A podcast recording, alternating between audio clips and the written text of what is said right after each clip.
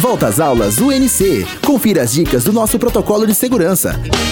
Em sala de aula, vamos manter um espaçamento de um metro e meio entre as carteiras. Este ainda não é o momento de realizarmos trabalhos em grupo de maneira presencial. Ah, e vamos manter o nosso ambiente sempre ventilado. Protocolo de segurança volta às aulas. Uma ação do setor de comunicação da UNC.